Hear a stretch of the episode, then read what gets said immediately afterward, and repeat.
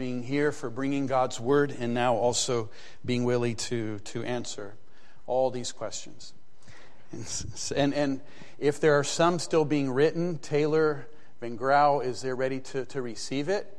And then also, um, in between, if there's anyone who has a question, please raise your hand and get my attention. Somehow we can have some also verbally. Thank you so much, Taylor. Getting bigger. All right. First question Why does the Apostles' Creed say he descended into hell when Jesus said to the thief on the cross, Today you will be with me in paradise? Luke 23 43. So I'm getting the softball. This is this is good. This is the first time I've been on a question and answer panel. well, the, the, the rule, I guess, is if you have courage, you can go ahead and answer. Yeah, yeah. So, uh, you know, one of the, the questions that we have to ask ourselves is uh, what is hell? Um, and uh, thankfully, I have the benefit of uh, having studied that and, and preached on that recently. And our confession, what, what our confession, our, our creed is trying to capture, is the experience of Christ as he suffered upon the cross. Uh, for what he suffered was, uh, in one sense, the forsakenness of God, of his Father, with whom he had enjoyed unbroken communion um, eternally and then uh, through his earthly life. Um, but also, then, in that same time experiencing the wrath of God against the sin of uh, his people being poured out uh, without measure upon him. And so uh, it would be inappropriate to say that he actually descended into hell uh, as a physical place, but he experienced all of the horror of hell as he suffered on the cross uh, for his people. Anything to? Yeah. You sure? It's not, it's not chronology. That's the point in the Apostles' Creed. It's theology. It's a summation of Christ's experience on the cross. And that's, that's the state of humiliation. Okay. If you believe in election, doesn't that leave you with the problem of why God doesn't choose to save everyone? So, why God doesn't choose to save everyone? Wij, why, why should he save anyone? Why should she? Should he? Yeah. I mean, as we have uh, learned over the last couple of days, that it is the uh, the whole human race is fallen, and out of the what is then called theology the mass of perdition. In his good pleasure, in his mercy, he saved to salvation. So it is just if you uh, uh, formulate a question, you know, why did God this or that? That's very anthropocentric. It's really an, an, a humanistic question. But biblically, a biblical answer would be uh, this, is great, great mercy that he saved out of the fallen race to salvation. It's because our own own sin and guilt that we've fallen in. He, he created us perfect and good. Uh, but we have fallen so deep. And in his good pleasure, as the canons of Dort explain, in his good pleasure, he saved to salvation.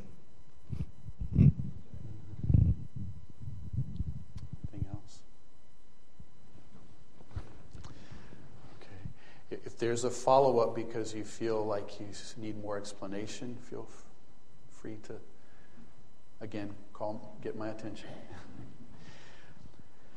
okay, does man have any form of free will, or is our every thought and action directed by God? It's like lambs to the slaughter here, uh, so I'll take a stab at this. Uh, no, we, we're always choosing. You're, you're always choosing. You choose according to your nature.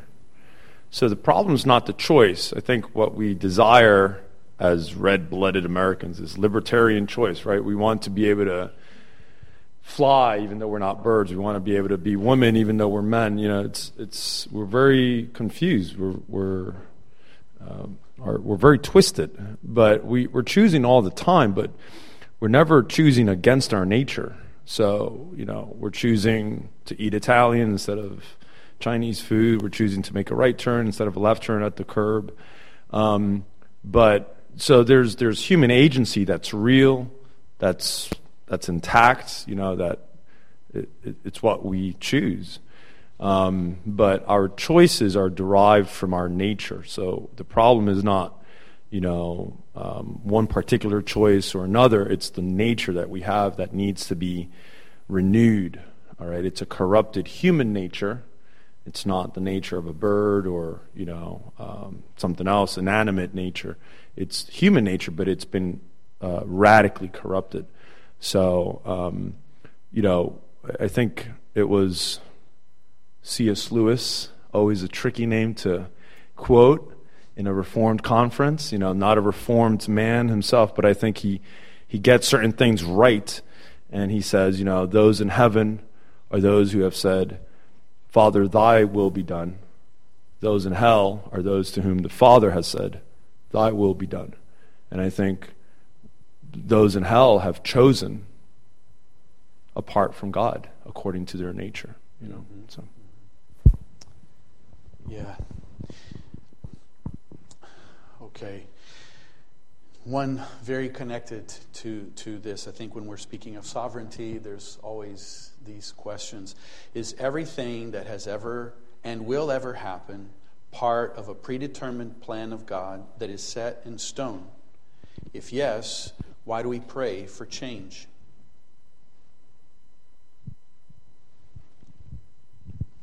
Yeah, I'll, I'll take that. Um, yes, the, the short answer is yes.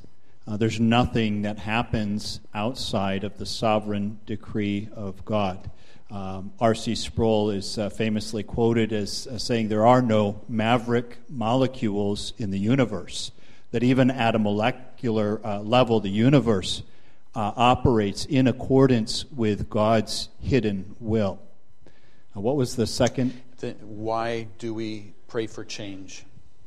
So, the, the question of, of prayer, so some have wrongly said uh, that prayer is more about us than it is about God uh, that prayer changes us. Uh, but the reality, it seems to me, as uh, Scripture lays out uh, a theology of prayer, is that the reason that we pray is that's the means that God has uh, tied to the accomplishing of His will.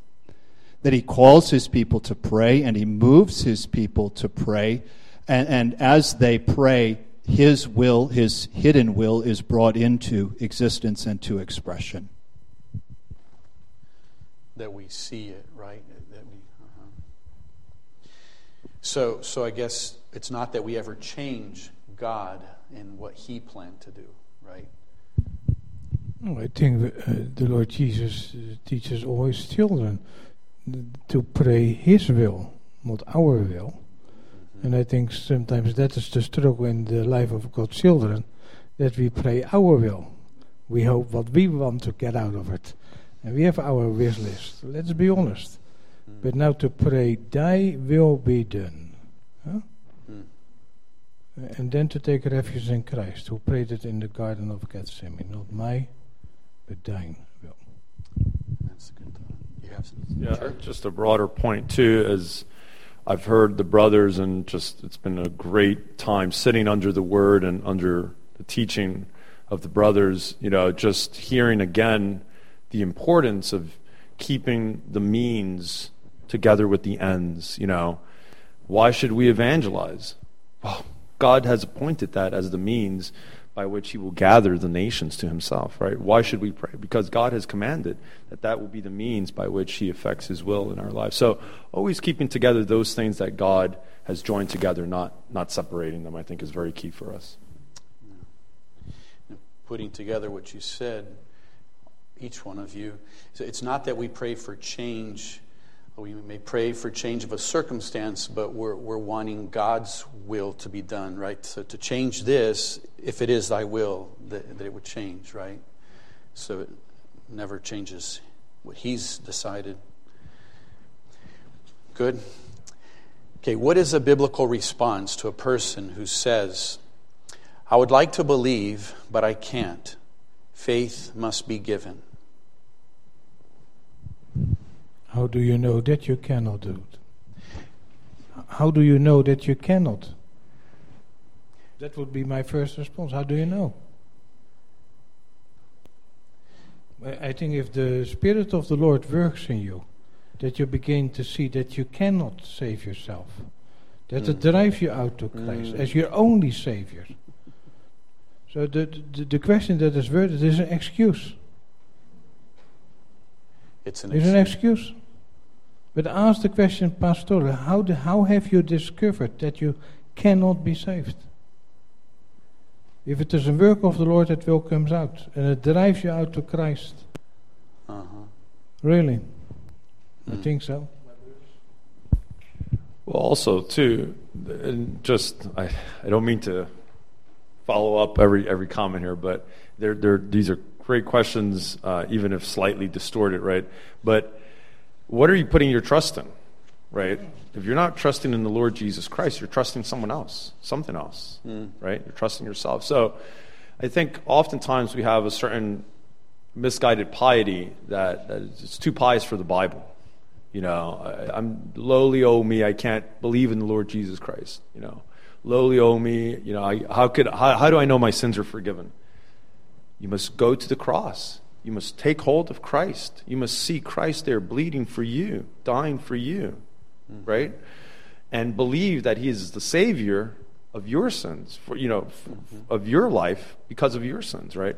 And I think that was very instrumental to Martin Luther, right? Um, with his, you know, father confessor, uh, who told him, um, yeah, take hold of Christ, you know, of, of many erroneous things perhaps that were, were, told Luther, you know, that certainly was true.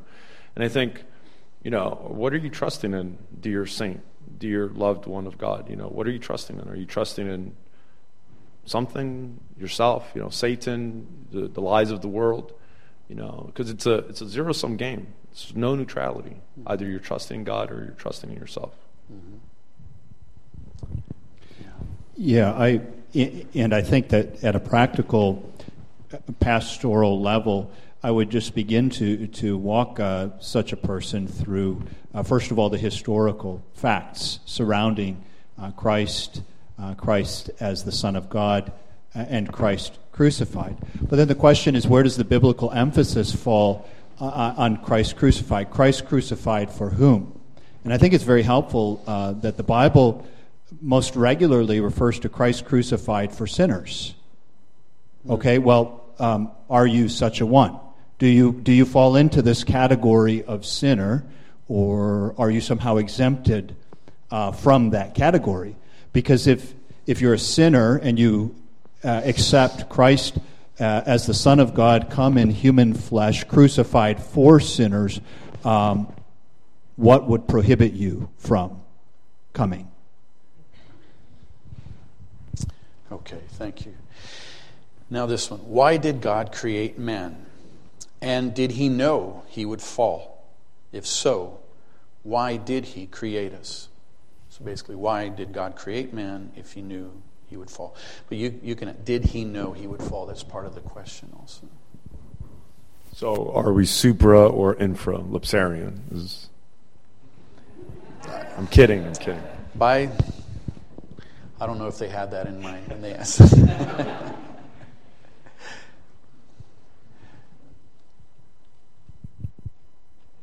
Yeah, this is so. This is uh, one of those ones that that uh, you know even angels uh, fear to tread here.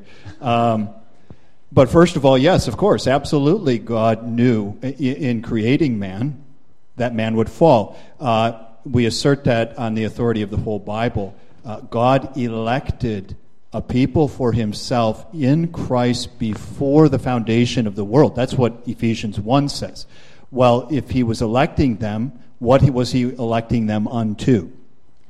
So, of course, absolutely, God uh, knew uh, that man would fall. I think that the best answer that the Bible gives to the whole question uh, is, on the one hand, a rhetorical question Who are you, O man? Um, but then, secondly, that this is all for God's glory. That God created a world in which sin was possible, in which the fall was certain, in which sinners were elected in Christ Jesus unto eternal salvation, while others were left in their fallen estate for his glory. I, I don't know that there's a better answer to that question.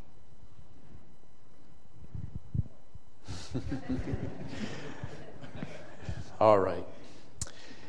But then, still, this if so, why did he create us? Well, for his honor and glory, isn't it? Okay. All right. What is the difference between perseverance and preservation of the saints?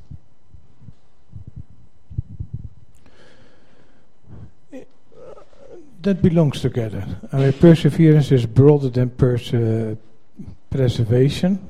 Uh, preservation uh, is something to preserve. What is there. It, it, it will be kept.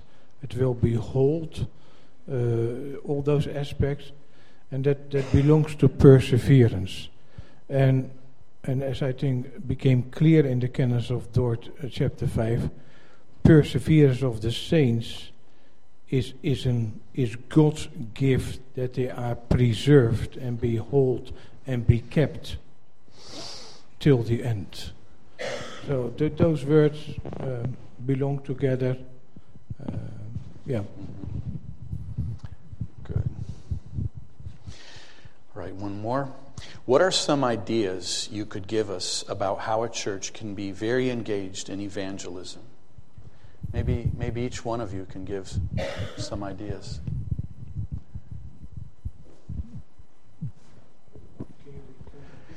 What are some ideas you could give us about how a church can be very engaged in evangelism? Well, I do not serve a congregation right now, so. Um,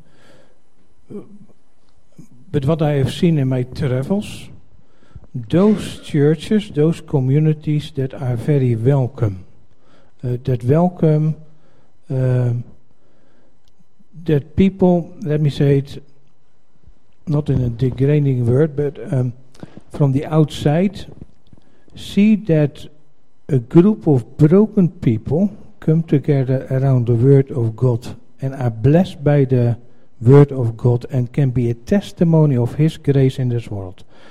I think if a church community is understood as a group of, uh, of saved sinners mm.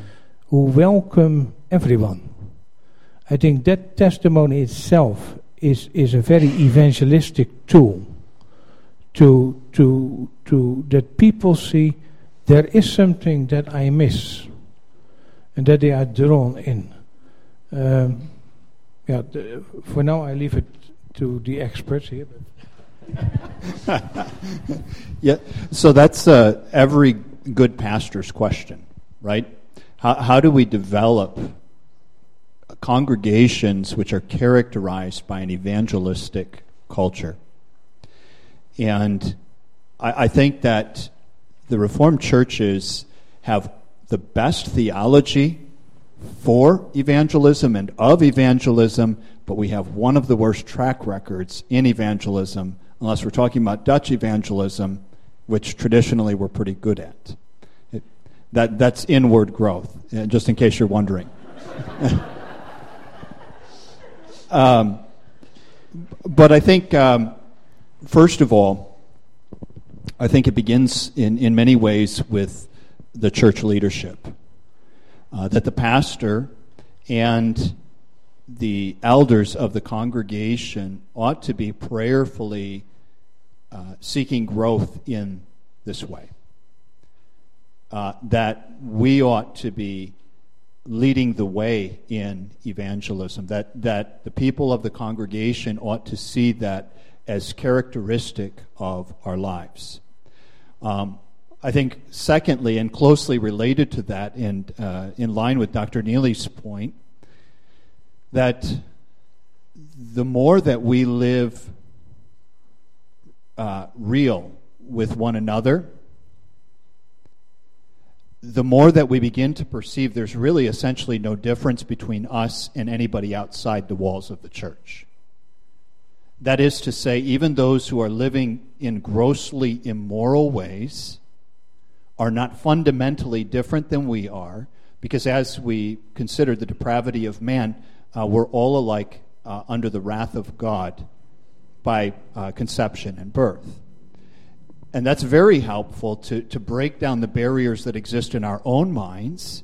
And it changes the way in which we interact with one another, but it changes the way that we interact with uh, those who would come in from the outside, and it changes the way that we interact with unbelieving family members, uh, neighbors, uh, co workers, etc.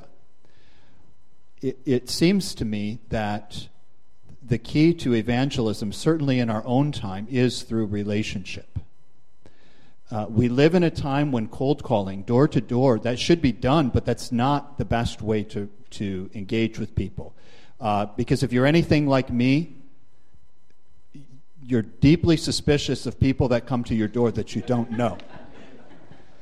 and depending on who you assume it may be, you may even hide and pretend that you're not home. Now, you're in, if, if, if you're in New Jersey, you might just open the door and yell at somebody. Um, so there are parts of the world that's not considered appropriate. Uh, so we need to, to be much more intentional in developing relationships through hospitality. Again, this is a way in which the, the church leadership leads um, in, in opening their homes, more importantly, their hearts, to people of the congregation and people that are outside of the congregation alike, and, and, and actually having get togethers where there's a mixed multitude um, by design. I think that's a, a really good way to develop that. Yeah, just adding here a little bit, right? Um, just do it, you know, just do it. Uh, Nike Theology had a professor who wrote a book by that title, John Leonard. Uh, just do it. Uh, ordinary, everyday evangelism. Um, and, you know, I, I think um, part of what's going to stir our hearts is a love for God, a love for His truth, a love for one another in the church. Let's begin in the church, right? And I think if there's a frostiness in our hearts towards one another, if there's a, a lovelessness towards our brothers and sisters whom we see every day, you know, we're never going to go out um, and share the gospel of Christ. You know, why would we? So I think we have to learn to love one another. And as we're, as we're learning that, you know, from the overflow of that, we're going to be able to love our neighbor um, who is like us and is unlike us, you know, uh, those who are without Christ and without hope in this world. Um, and then, you know, you can branch out from there and think maybe more institutionally. You know, I, I forget who I was talking with just as we were kind of finishing up outside, but I, I, I said to them, I said, look at this. This is life. This is a community of Christians here gathered on a Saturday afternoon to hear about the doctrines of grace. Mm. Older, younger, children, middle aged, mm. everyone relating um, with such joy and, and gladness and the mutuality, the encouragement that we saw. I mean, brothers, this is uh, gl- glory be to God for what God is doing here at Heritage. Mm. And may God use that as an institutional witness to this area here, right? Um, come and see. Come and taste of the Lord and see that He's good, right? I mean, we were told in mm-hmm. Zechariah 8, one of my favorite passages, that, you know, in the last days, uh, 10 men of the nations of the world will come and grab hold of the, the hem of the garment of the Jew, the Jewish man, and say, mm-hmm. Take us with you because we have heard God is with you. Mm-hmm. And I think, you know, translating that to our day, when we live different lives, distinct you know, in, in many ways very similar. We shop in the same supermarkets, we get stuck in the same traffic jams, we have the same existential angst and frustrations, and we want to see our kids do well and, and all the rest, right? So we're very similar. And yet we're very different because we have the hope of Christ, we have the grace of the Lord Jesus Christ, we have a joy that's invincible, we have uh, we're members of a kingdom that cannot be shaken. Mm. And that is just weird in this world. and I mean that in a good way. That's that's like good weird. That's like what are you on? I want that, you know. Mm-hmm. And I don't know that I'm a Christian and I don't know about all this Bible stuff, but you guys are living differently and I love that and I want that. And you know, may God use our churches to that end to, you know, continue to add to the number of those who are being saved. So I, I would say just do it and then as you're doing it, you know, you're going to find that you can do things better together, corporately, right? Um, you know, I have a witness as a married man that I wouldn't as a single man. You know, I mean, so there there are ways to think about witnessing and evangelism that you know are broader than just what's called personal evangelism. So mm-hmm. you know, but you know, I would I would just add that to the to the mixer. So. Good.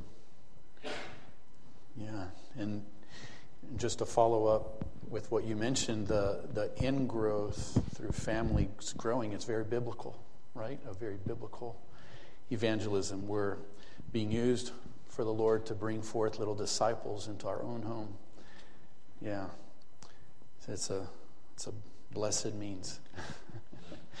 and one more question. Before I ask this one, is there any question that anyone wants to, to venture to ask? Yes, brother.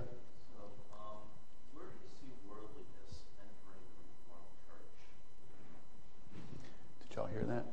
Where do you see worldliness entering the Reformed Church?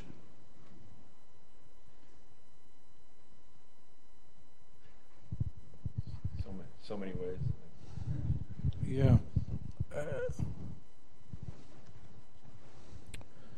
I, I notice in my travel and, and preaching in various congregations, in various denominations, that uh, don't underestimate social media uh, via our children.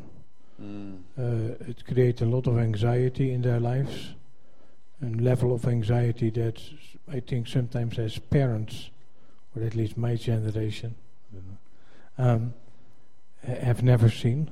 Uh, and that through the social media, the world comes in house in ways that as parents we have no clue sometimes. And so I think that is just one way, uh, maybe indirectly or directly. Uh, but yeah, worldliness lives in our own heart. Eh? I mean, uh, but maybe the brothers can say a little bit, a little bit more on this. Hold on to this microphone. Yeah, well, so uh, one of the things that uh, stands out to me, uh, we just talked a little bit about this distinctive identity of as Christians, and I've just uh, actually started preaching through First Peter, and I believe that that's actually one of Peter's main themes. Uh, right alongside of the idea of suffering is the idea that the Christian is called to have a distinctive identity. Uh, th- there is no such thing, uh, it seems, in Peter's mind, as a chameleon Christian. And yet, I wonder how many of us, uh, not exempting myself, would fall actually into that category. That if we're outside of the walls of the church, or outside of the walls of our home, would people look at us and say that family is different, or that person is there's something distinctive about that person, the way that they talk, uh, the way that they dress, the way that they carry themselves. Because it, we are in many ways uh, so inured in the American culture, the American way of life, we've become used to a luxurious way of, of living. Um, We've really bought into the, uh, the kind of treat yourself uh, mentality that the world is talking about continually, uh, where we reserve 10% of our lives maybe for the Lord, and then the other 90% is free for us to use however. We, we, we treat not just our monies that way, we treat our lives that way, I think. Mm. Um, would people coming into our homes and spending a day in our homes say this family is, is different in the way that they conduct themselves. This family is a, a family that's saturated with the Word of God. Uh, this family is a family that's uh, characterized by the joy of the Lord. Uh, those kinds of questions. These are ways in which I see worldliness. Uh, not just creeping into the church, but in many ways having almost completely overtaken the Reformed mm. Church. Yeah, um, I would agree with the brothers. I think you know when I think of like what's what's one of the root things that um, I oftentimes think about in terms of application.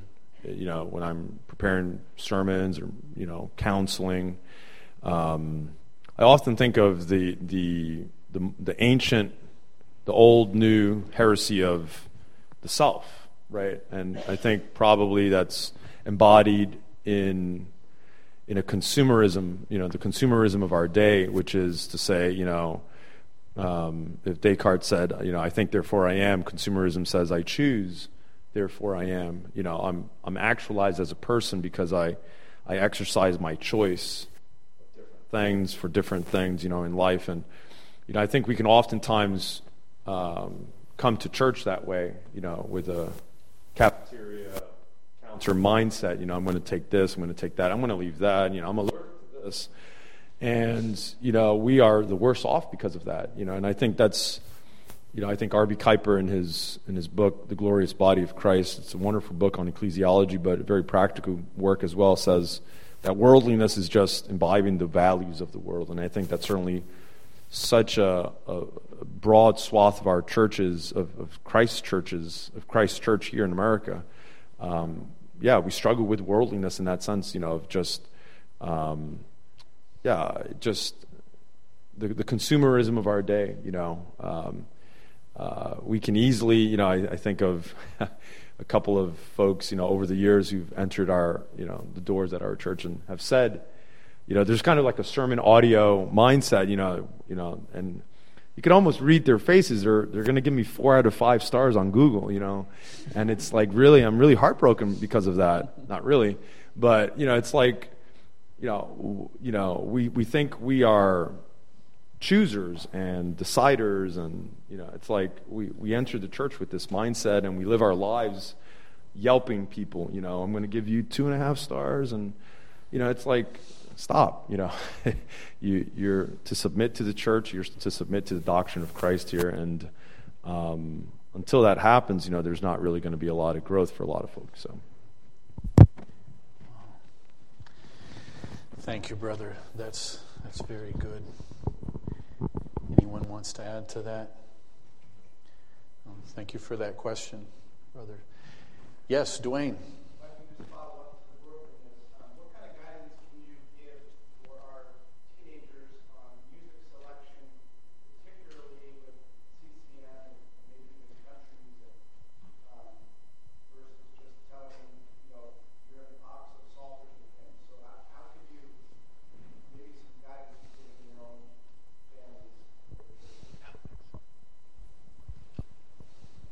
I heard a lecture, part of a lecture by a man named Sir Roger Scruton. Maybe I'm messing up that last name's uh, pronunciation, but he died recently. He was a British conservative man, philosopher, you know, and philosophy of aesthetics and whatnot. But he was asked something similar, and I thought, oh, that's a that's a good answer there that he gave. I, I believe he may have had some uh, inclinations towards Christianity, of not, you know, a Christian man himself. I don't know, but he said ask them what is good music. What, you know, what are the standards of good music? And have them think about, you know, what, what makes for good music. Uh, you know, you're not going to persuade them of Beethoven or Psalter Hymnal or Bach, you know, right off the bat, but, um, and, you know, I can't, I can't speak directly to country music. I don't listen to it, but, yeah, I think generally there's been an erosion of excellence across the board in the arts. Um, you know, I mean, who today is producing music that can't be produced by a machine that will be worthy of our listening in 10 years, right? All the top 100 Billboard songs are, you know, I don't, garbage. Maybe is you know too much, but they're just not worthy. Uh, it's not excellent music. So I would say, you know, it's a conversation to have in order to develop good tastes, right? Mm-hmm. Um, you know, how do you develop good tastes in, in anything, right? In craftsmanship, in woodworking, in you know wine or you know craft beer, or whatever. You know, like you have to have standards. You have to develop those things, um, and it takes time. I would say it takes time. You know, so have a more there's a more fundamental concern here, which is, you know, the beauty of holiness, um, you know, which is not just, you know, what station do I listen to in my 20 minute commute, but, you know, like, what are we attuned to? You know, what, how, how do we order our loves? What, what attracts our hearts, you know? Um, so. That's good. Thank you. Yeah, I like that. The, the whole idea of aesthetics, um, because uh, our art is a reflection of what we worship. Sometimes art is what we worship, but art um, at its best is a reflection of what we worship. Um, now go into a modern art museum and take some uh, ideas away about what our world is worshiping. Um, but one thing that I, I would emphasize if I was talking to my kids about music choice is to understand that there is a peculiar power inherent in music to counsel the heart. Which, by the way, is exactly what God intends. Um, so when we gather together on the Lord's Day or when we walk around the house, we sing, we're actually counseling ourselves. We're speaking to our own soul, like the psalmist does regularly in the Psalms uh, Be still, O my soul, um, etc. But we're also counseling one another when we sing. We're telling one another what is, what is true, what is good, what is lovely. And the same is true regardless of the kind of music that we listen to. And um, I, I we need to re- help our young people to understand that what they listen to, as far as music goes, is shaping who they are as a person. And it does have a far reaching impact. Anybody among us who has listened to worldly music as younger people, and I'm guessing that covers most of us, uh, even those who are hiding it, we remember the lyrics to those songs forever and ever and ever and ever, and you can't get rid of it. Uh, it comes up at the most inopportune times. It affects the way that we think. And uh, music is, is profoundly powerful in that way. So I would, I would also share with my kids uh, a listening exercise. I would say, okay, you're going to listen to country music, uh, or you, you want to listen to CCM uh, so I want you to, to tell me what this song teaches about God. Because country music teaches about God, by the way. Teaches a lot about God, the God that's being worshiped by the musician. Um, I, I, I, was appalled to hear a country song that's uh, quite popular, was quite popular, talking in, in the song, it's clear that, that the, the young man and young woman are living together in fornication and then talking about going to church together. I was blown away by the callous indifference of this singer to the lyric to set, talk about how they're, they're getting up together, they're not married, and then they're going to church together. Like, that's how blatantly desensitized and desensitizing the music is. So, what does it teach about God? And then, what does it teach about me? And then compare that to what the scriptures teach about God and what the scriptures teach about me. Mm. And, and see how the two comport with each other.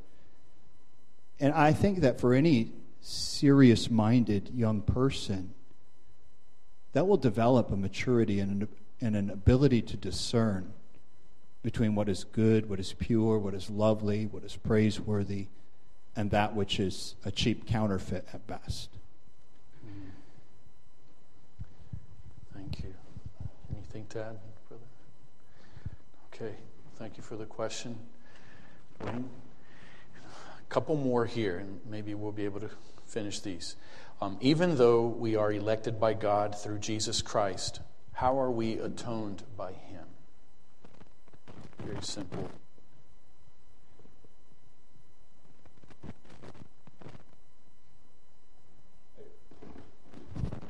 Is there uh, is there an opposition or?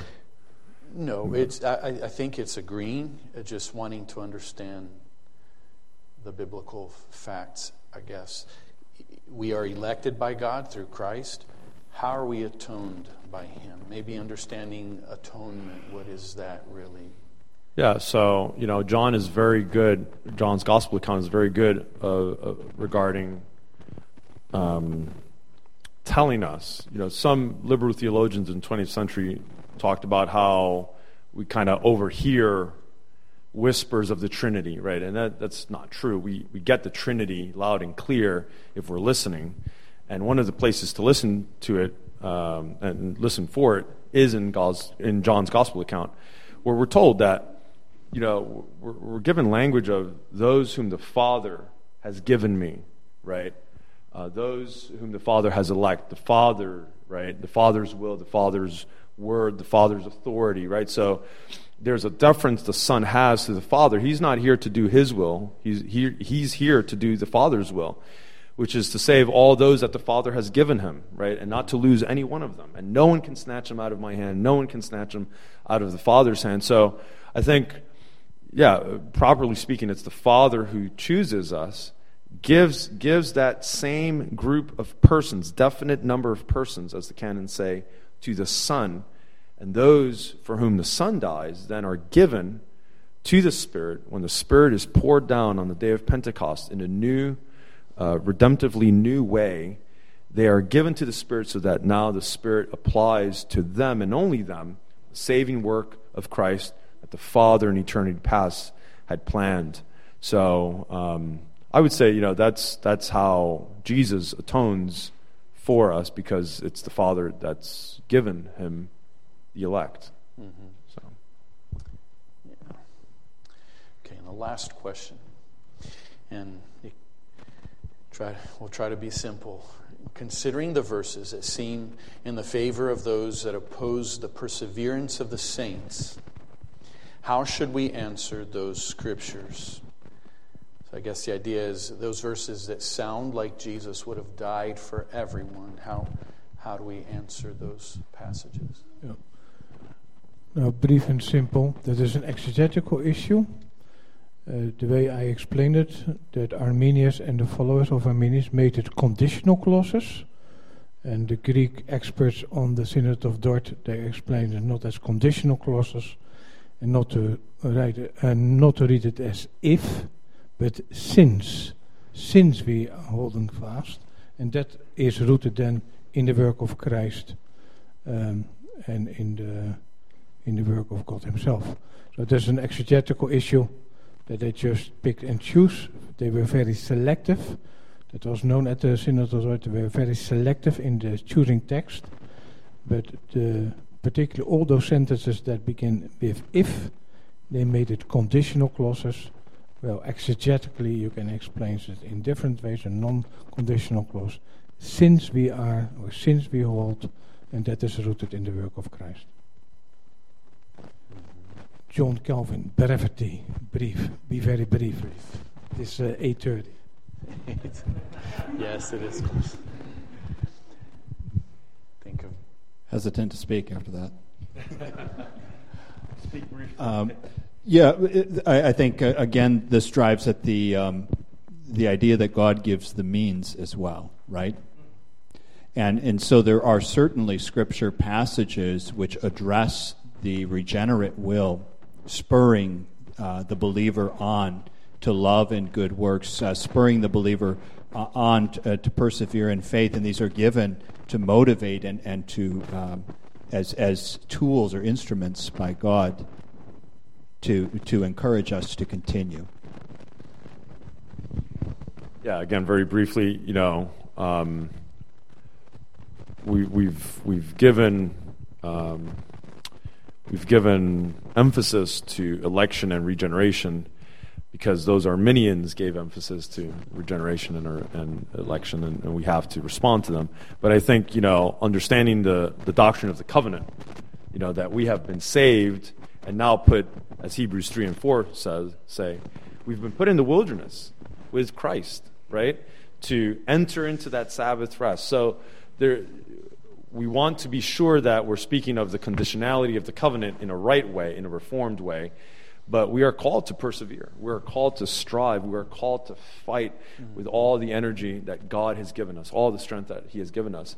And those who persevere till the end will be saved. So, um, from God's perspective, there's not a conditionality. From God's perspective, it's a done deal, right?